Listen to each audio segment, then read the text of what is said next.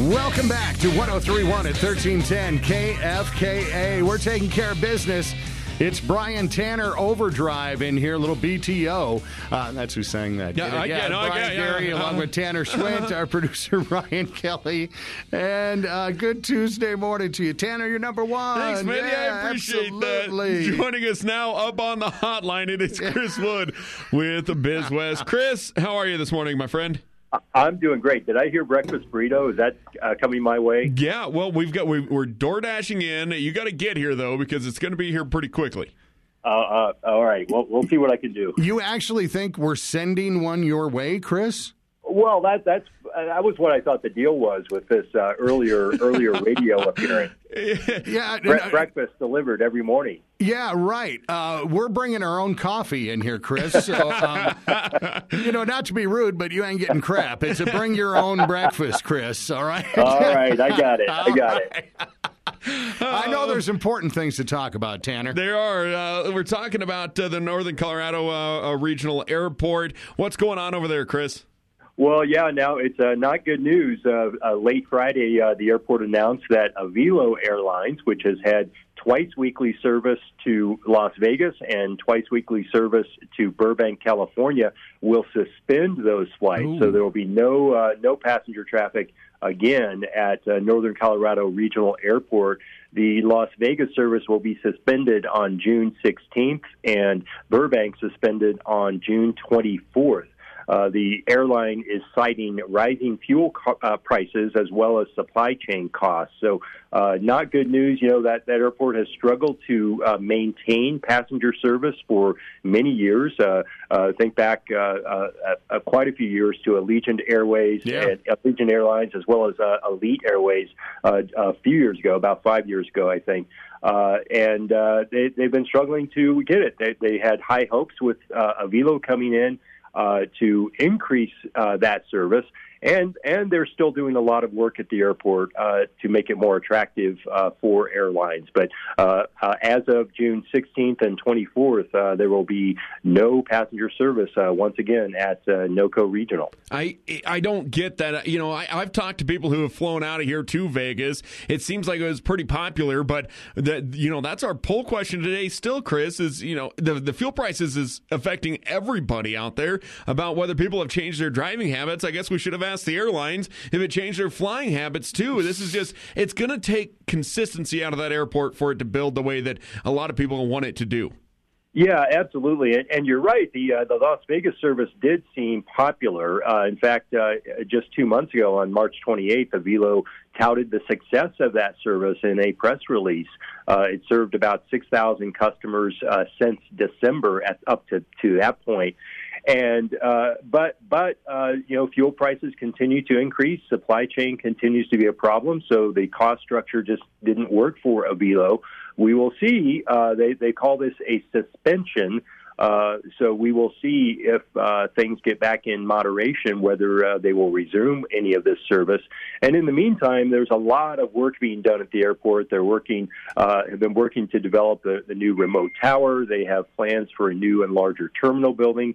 So there is a lot of investment that is occurring at the airport uh, that they're hoping will bring more passenger service. Uh, It's just a shame that a uh, population bed like this does not have air service coming out of it because, For sure. I mean, I, I think we all hate having to drive to DIA or Nebraska to, to, to get out of here. Now, uh, something else going on, Chris. Now, as we just had uh, Memorial Day, you know, uh, we we tend to think of you know those who gave all, but all of those who are still here who have served the country. And I know one of the uh, big things that goes on with any vet I talk about is VA care. Can you talk a bit about the new VA outpatient clinic that's going to be hitting Loveland and what kind of impact this will have on our veteran community? Yeah, I think it will be very significant. Uh, they had their grand opening actually on uh, Friday. This is a new 76,000 square foot facility on uh, 12 acres uh, in Loveland, uh, just north of, uh, kind of north of the Thunder Mountain area.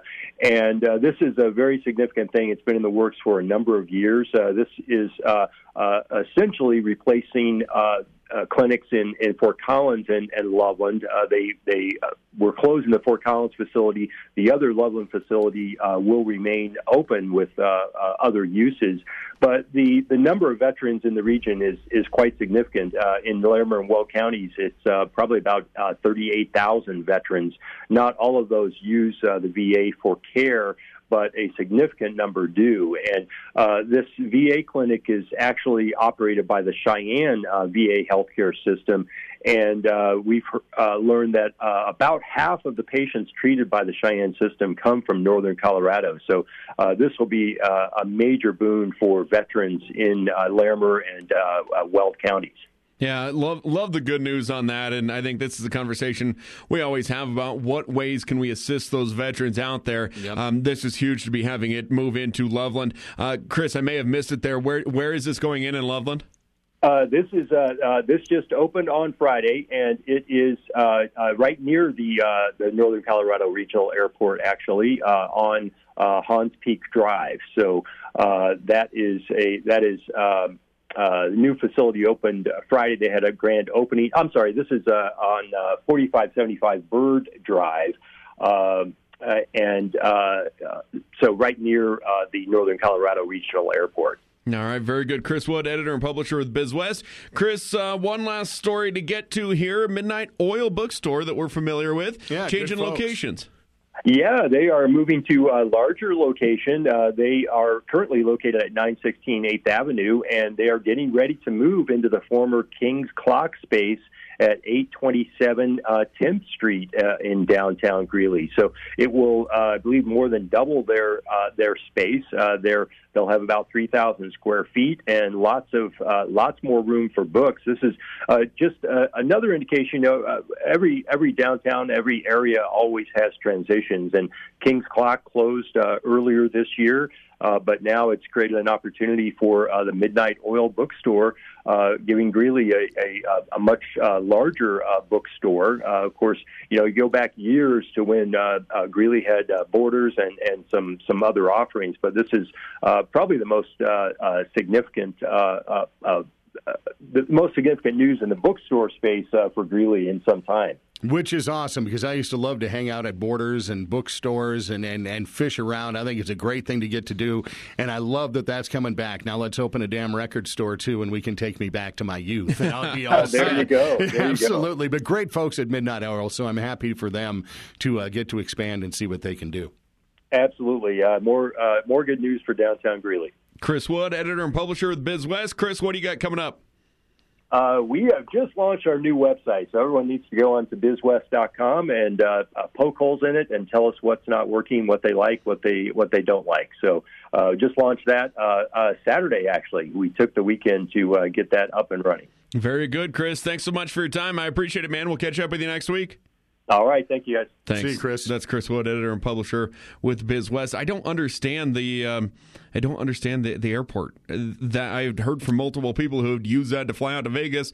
It was cheap flights right there. Boom. I, the the popularity there was huge. I I guess I don't understand how all of a sudden the fuel thing can make it so that they can't.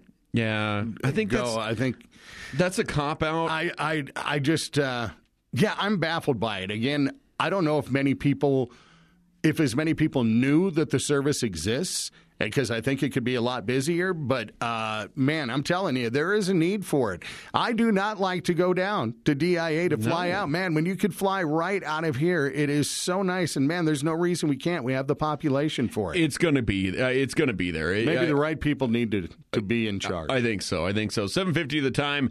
Good morning, NOCO, right here on Northern Colorado's Voice, 103.1 and 1310 KFK. We'll wrap up hour two next thank you